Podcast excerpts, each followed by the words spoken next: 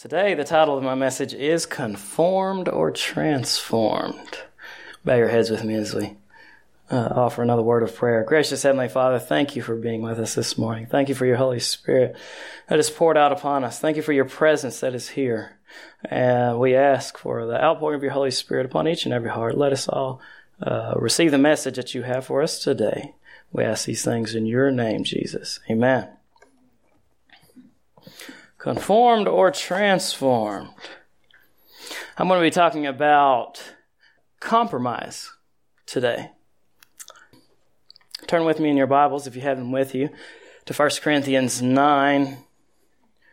We're going to be looking at verses 19 through 23. You know, um, compromise isn't always a bad thing. Uh, we seem to always look at it in a bad light, but but looking at the life of Paul, Paul was an evangelist. Paul was someone who could reach anybody, no matter who they were, no matter where they came from, no matter where they were at in their walk. Paul could reach them. He could speak their language. 1 Corinthians chapter 9, 19 through 23 says, For though I am free from all men, I have made myself a servant to all, that I might win the more. And to the Jews I become as a Jew, that I might win Jews. To those who are under the law, as under the law, that I might win those who are under the law. To those who are without law, as without law, not being without law toward God, but under the law toward Christ, that I might win those who are without law. To the weak I become as weak, that I might win the weak. I have become all things to all men, that I might by all means save some. So, compromising uh, can be a good thing sometimes. But where do we draw the line? Where where is an over compromise? Where is where is an under compromise? Um, the great Christian reformer Martin Luther, I think, answers this question very plain. He says, "Peace if possible, truth at all costs. We cannot compromise on truth. And thinking about this, I can't think about that statement without thinking about this, the statement that, that Pilate made. What is truth? In Luke 23, uh, verse 4, it says, Then Pilate announced to the chief priests and the crowd, I find no basis for a charge against this man. Now, this is, this is when Jesus was, was taken by the Jews to Pilate because they wanted to have him crucified. Pilate knew exactly why that the Jews had brought him to him because they were jealous. They didn't like Jesus. They knew he knew that Jesus hadn't done anything against the law. He had no they had no reason to bring him to Pilate. But Pilate said um, in verse 16, Therefore, I will punish him and then release him. First, he's saying, I find no basis for a charge against him. This man is innocent. But uh, then he says, I will punish him and then release him.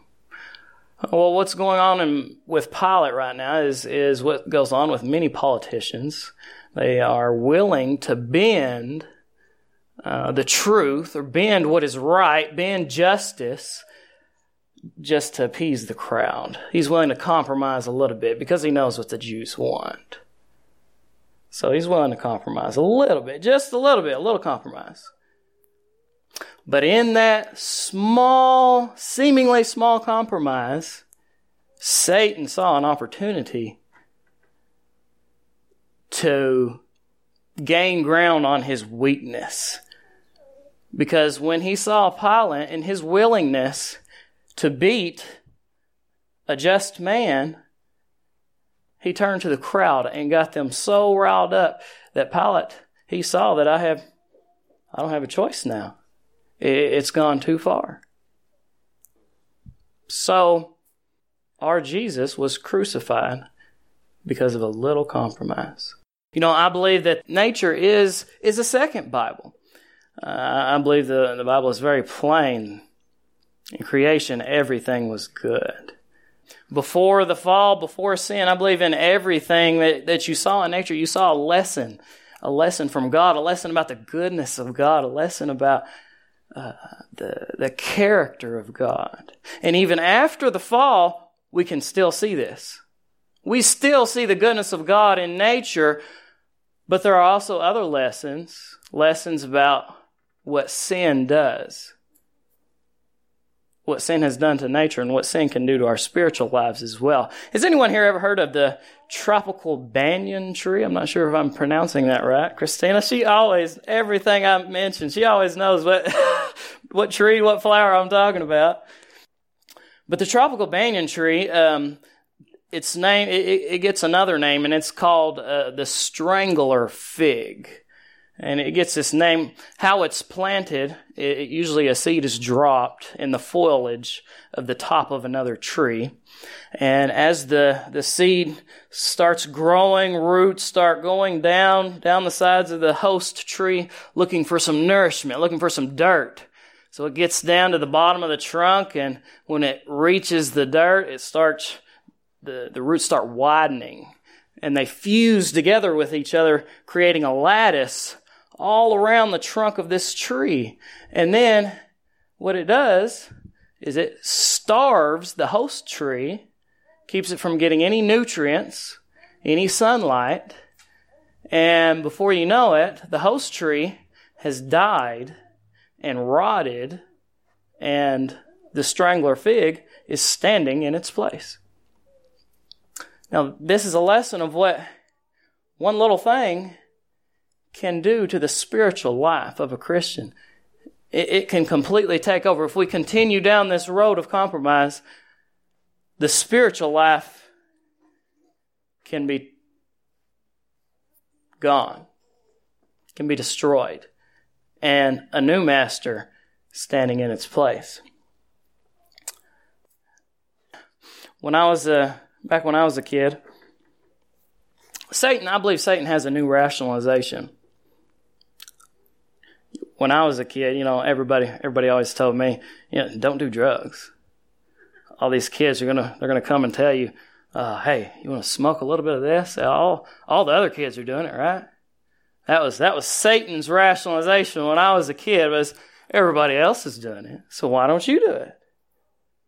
But today, I think he's using uh, something a little bit different. I think he cycles through different different rationalizations that he tempts us with, and, and today, I believe uh, the rationalization that that he's using most is just a little bit. Thank you.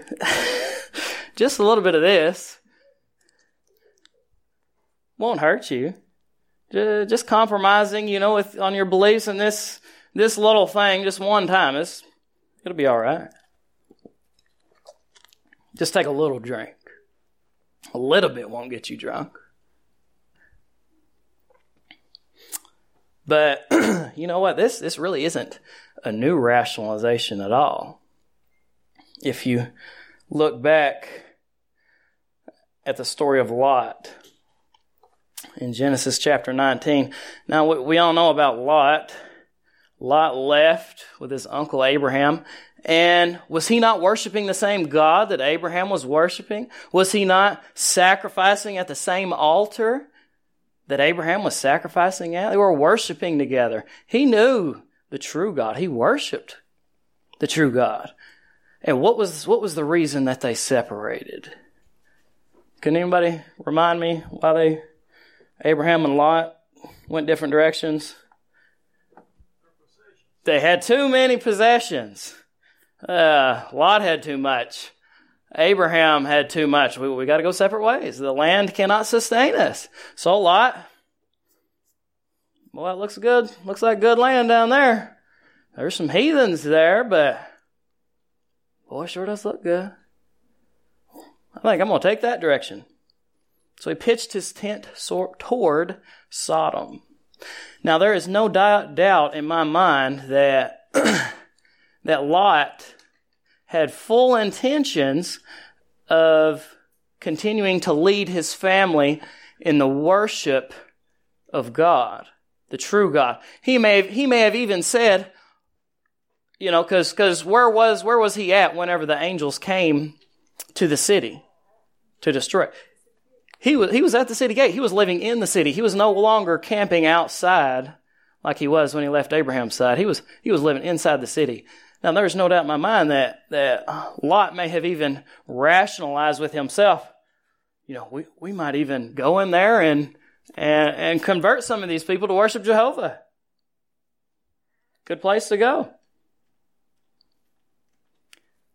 And so, Lot intermingled his family with, with the people of Sodom and Gomorrah. And when he left Sodom, all he had left was himself, his wife, and two daughters.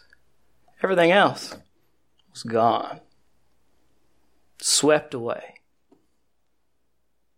Listen to what Lot's rationalization is whenever God tells him, okay, you need to get out of here. You need to get out of here fast because it's getting ready to get destroyed. You need to flee to the mountains. Lot says, I, I don't know if I can survive in the mountains. Genesis 19:20. See now, this city is near enough to flee to, and it is a little one. Please let me escape there. Is it not a little one? Now, how long did Lot live in that little city? Not very long. Lot saw that the same evil prevailed in this little city that did in the rest of the cities in the, in the plain of Sodom and Gomorrah. So he went to the mountains. So now all, all, Lot, all Lot has. He's living in a cave. He has his two daughters because his wife has been turned into a pillar of salt. Just him and his daughters. That's all he's got left. And if you continue reading the story in Genesis 19, you see that the influence of the heathen city did influence his daughters as well. Um, a wicked people were came from that mess, but you know, Lot Lot could have could have taken um, he could have he could have learned something from Joseph's story. You know, that we need to we need to stay far away from evil. We don't even need to get close to it uh, when when Joseph was sold into Egypt and Potiphar, Potiphar's wife, uh, trying to get Joseph to commit adultery with her. Genesis 39:10 says, "So it was as she spoke to Joseph day by day that he did not heed to her to lie with her or to be with her." So Joseph, he, he was not willing to compromise on this at all. He, he did not say, I can't do this, but I'll let you give me a back rub. He wouldn't even be with her. He would not be around her. He stayed away from the temptation.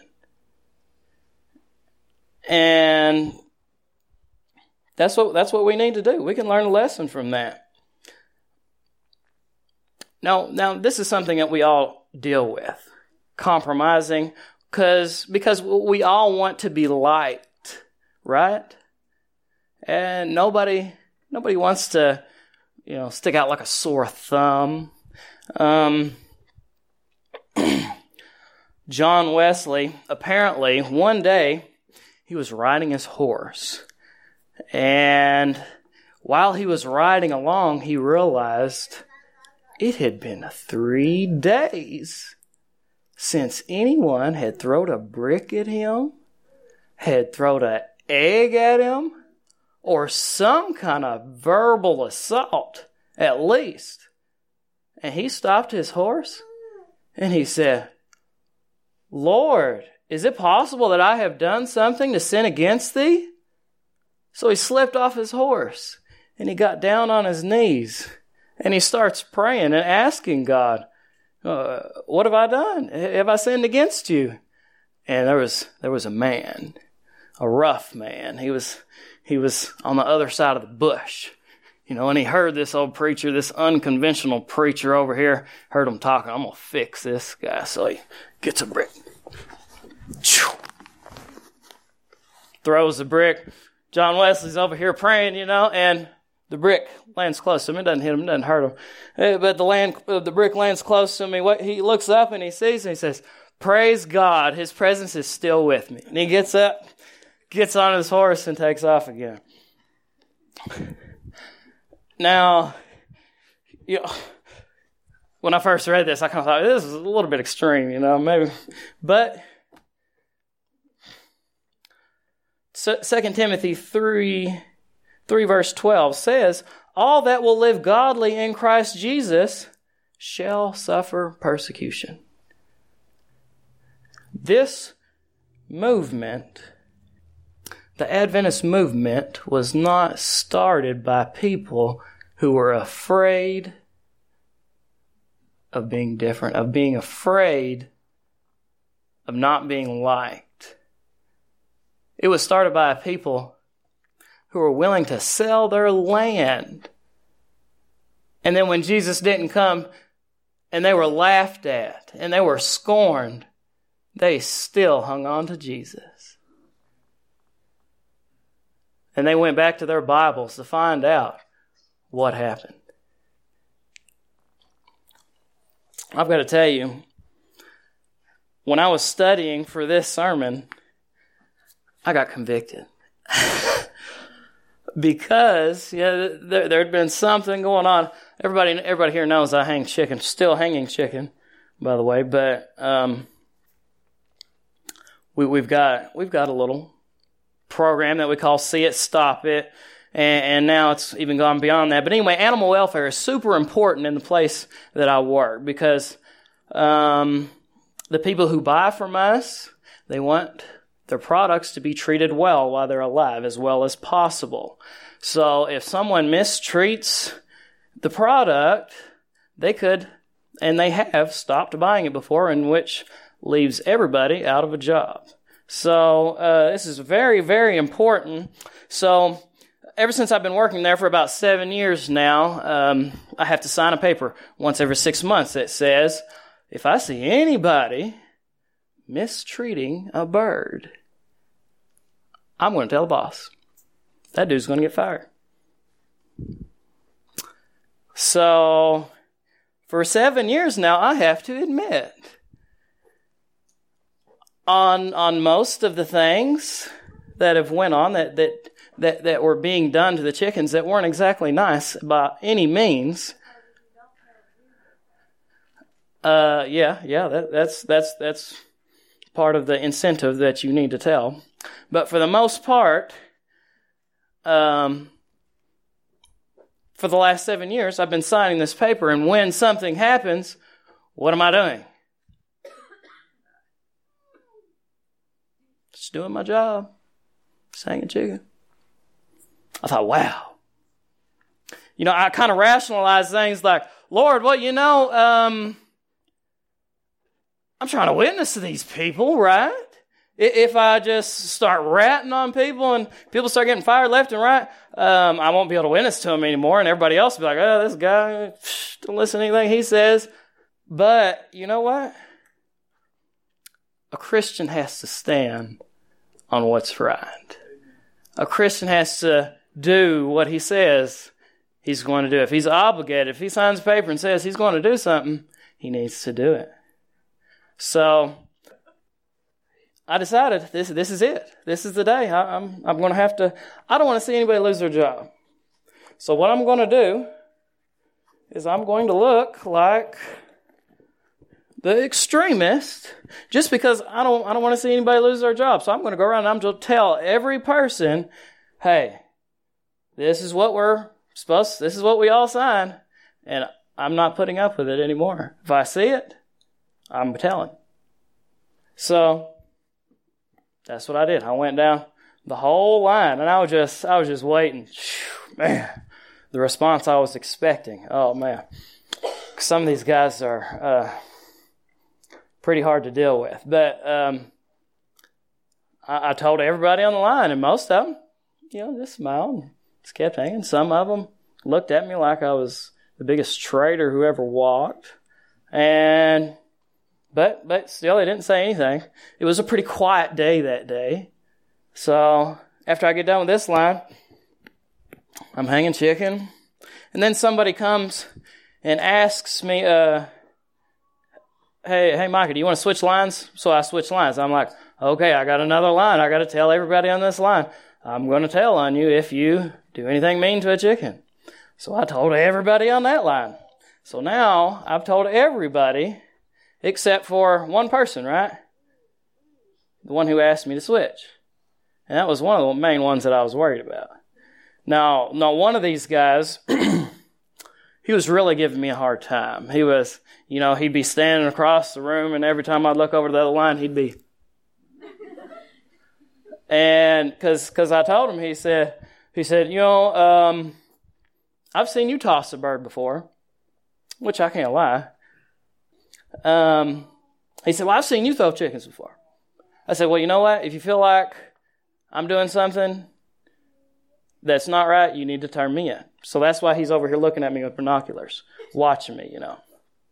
So, um, as time goes by, I'm thinking, well, everybody knows because because he's telling he's telling this this one guy who's really ticked at me for for doing this. He's telling everybody, oh, Micah's just just waiting for somebody to do any little thing so he can go tell them tell them they can get fired. And uh, so this one guy that I hadn't told yet, right? Um, he uh, he's hanging beside me just earlier this week, and the Holy Spirit's telling me I need to tell this guy too. I was like, what? I'm sure he already knows. Everybody, I mean, I've told everybody. They, I'm sure there's no sense in even telling them, but I feel like I need to tell him. So I told him too. I was like, man, I'm going to tell you. Yeah, I'm signing the papers seven years now. Can't can't put up with it no longer. If I see anybody messing with a bird, which he's done a lot, but if I see anybody doing it, gotta gotta turn them in. So you may have already heard this, but um, I just want to let you know. So you make sure you know, because I don't want to see anybody lose their job. And this this dude's got a beard down to here, big old dude. I mean, just I was expecting a not a very good response. You know what he says to me? He said, "Yeah, I already heard about it. You remember that day that uh, I came and switched with you?" I said, "Yeah." He said that. Well, that's why I came and switched with you because I heard everybody on that line giving you a hard time, and I didn't want them. I didn't want anybody to make you mad or anything. So I went, I went to do that. I was like, wow, I can't believe that. So you will be surprised at people's response sometimes. Sometimes it, it won't be as bad as what you think it would, as it, as you think it would. But you know, right now, we're dealing with a lot of little tests we know that we, we as Adventists are, let me rephrase that, all of God's people. Not just Adventists. All of God's people are getting ready to face the big test. And these little tests are preparing us for that big one. You know, I got I got I got a lot to say. I got to wrap this up. Refusing to buckle under pressure eh, is not a strength. The strength to go against the flow of society, to go against what what people are doing, what people are are thinking is right. That's not something that comes from within oneself. That's that's divine strength we have to ask for. Only God can help us, give us the strength to to not compromise, to do the things that's right, even when it looks like you're you're just going to be hated by everybody. And one of the best examples of this is I think, found in the Bible from the story of Shadrach, Meshach, and Abednego.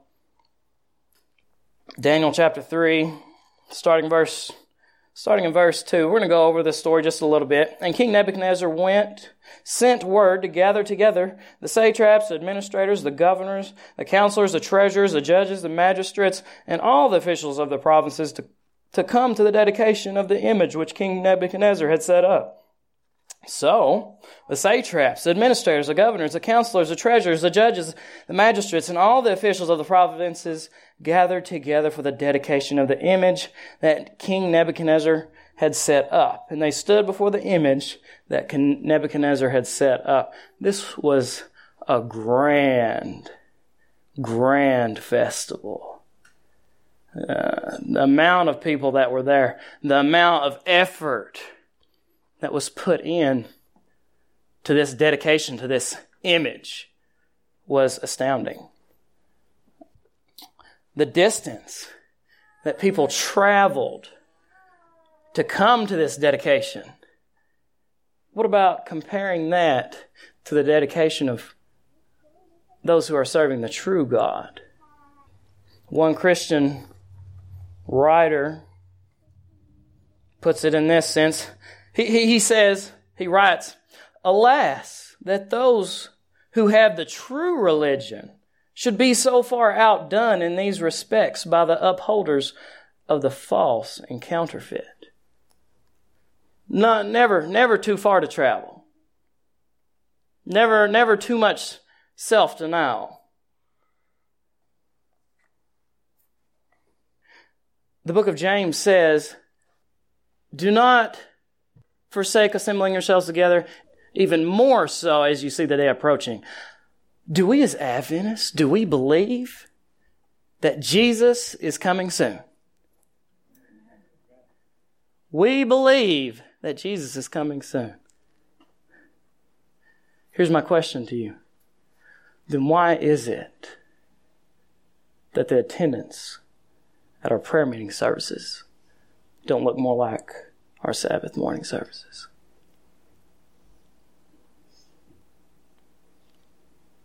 You might say, Michael, you can't compare.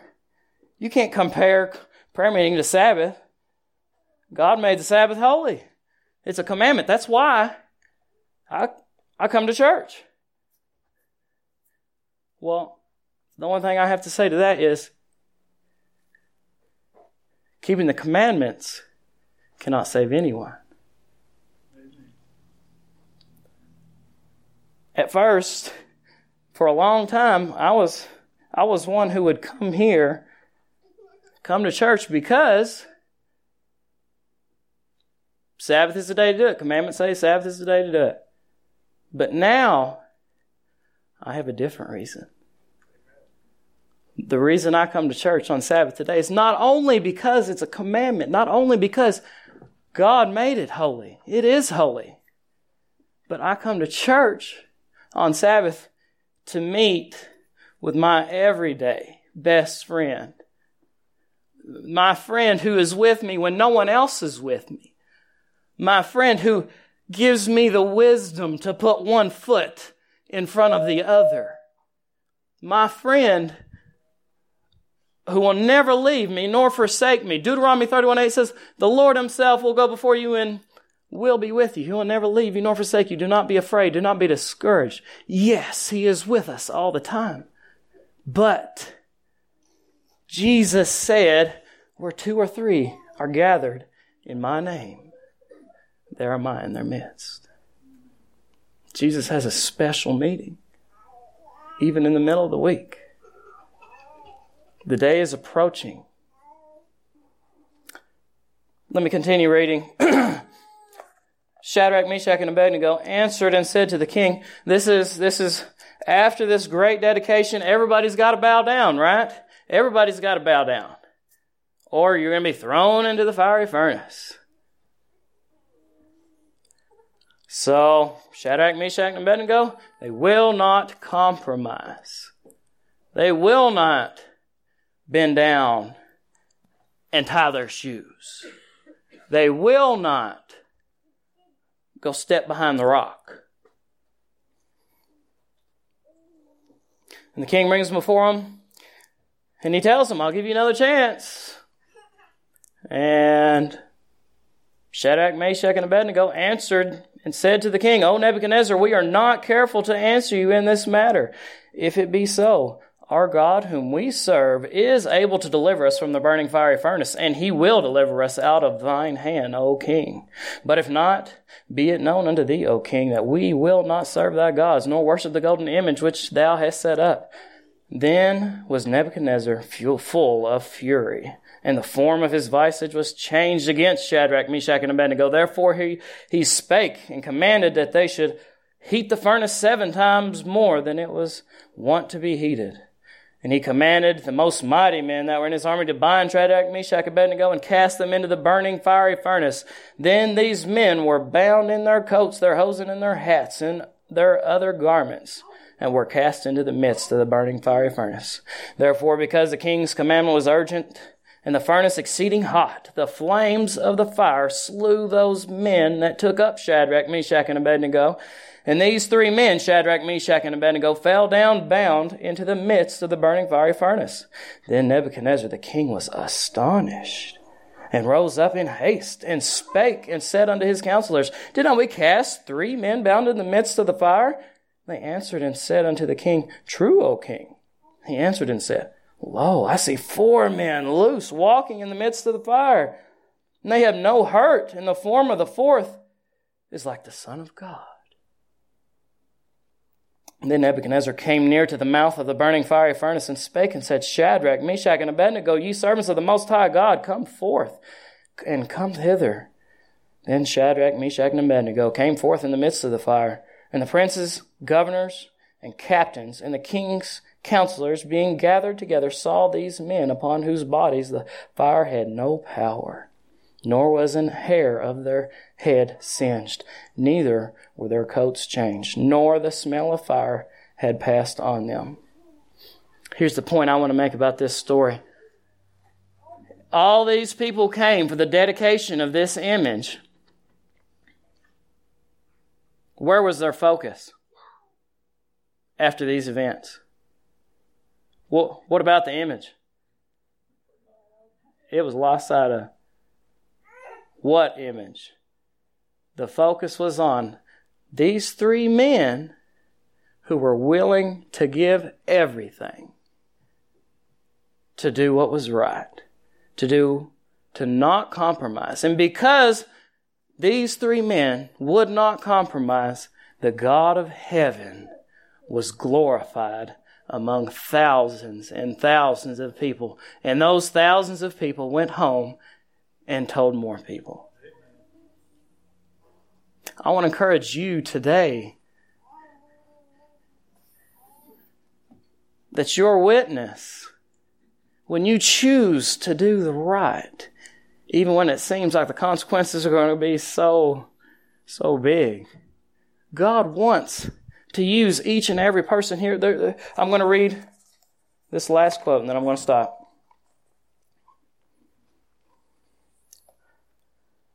It is God's purpose to manifest through His people the principles of His kingdom, that in life and character they may reveal these principles. He desires to separate them from the customs, habits, and practices of this of the world. Wonderful scenes are opening before us. And at this time, a living testimony is to be borne in the lives of God's professed people so that the world may see that in this age, when evil reigns on every side, there is yet a people who are laying aside their will and are seeking to do God's will. A people in whose hearts and lives God's law is written. God expects those who bear the name of Christ to represent Him.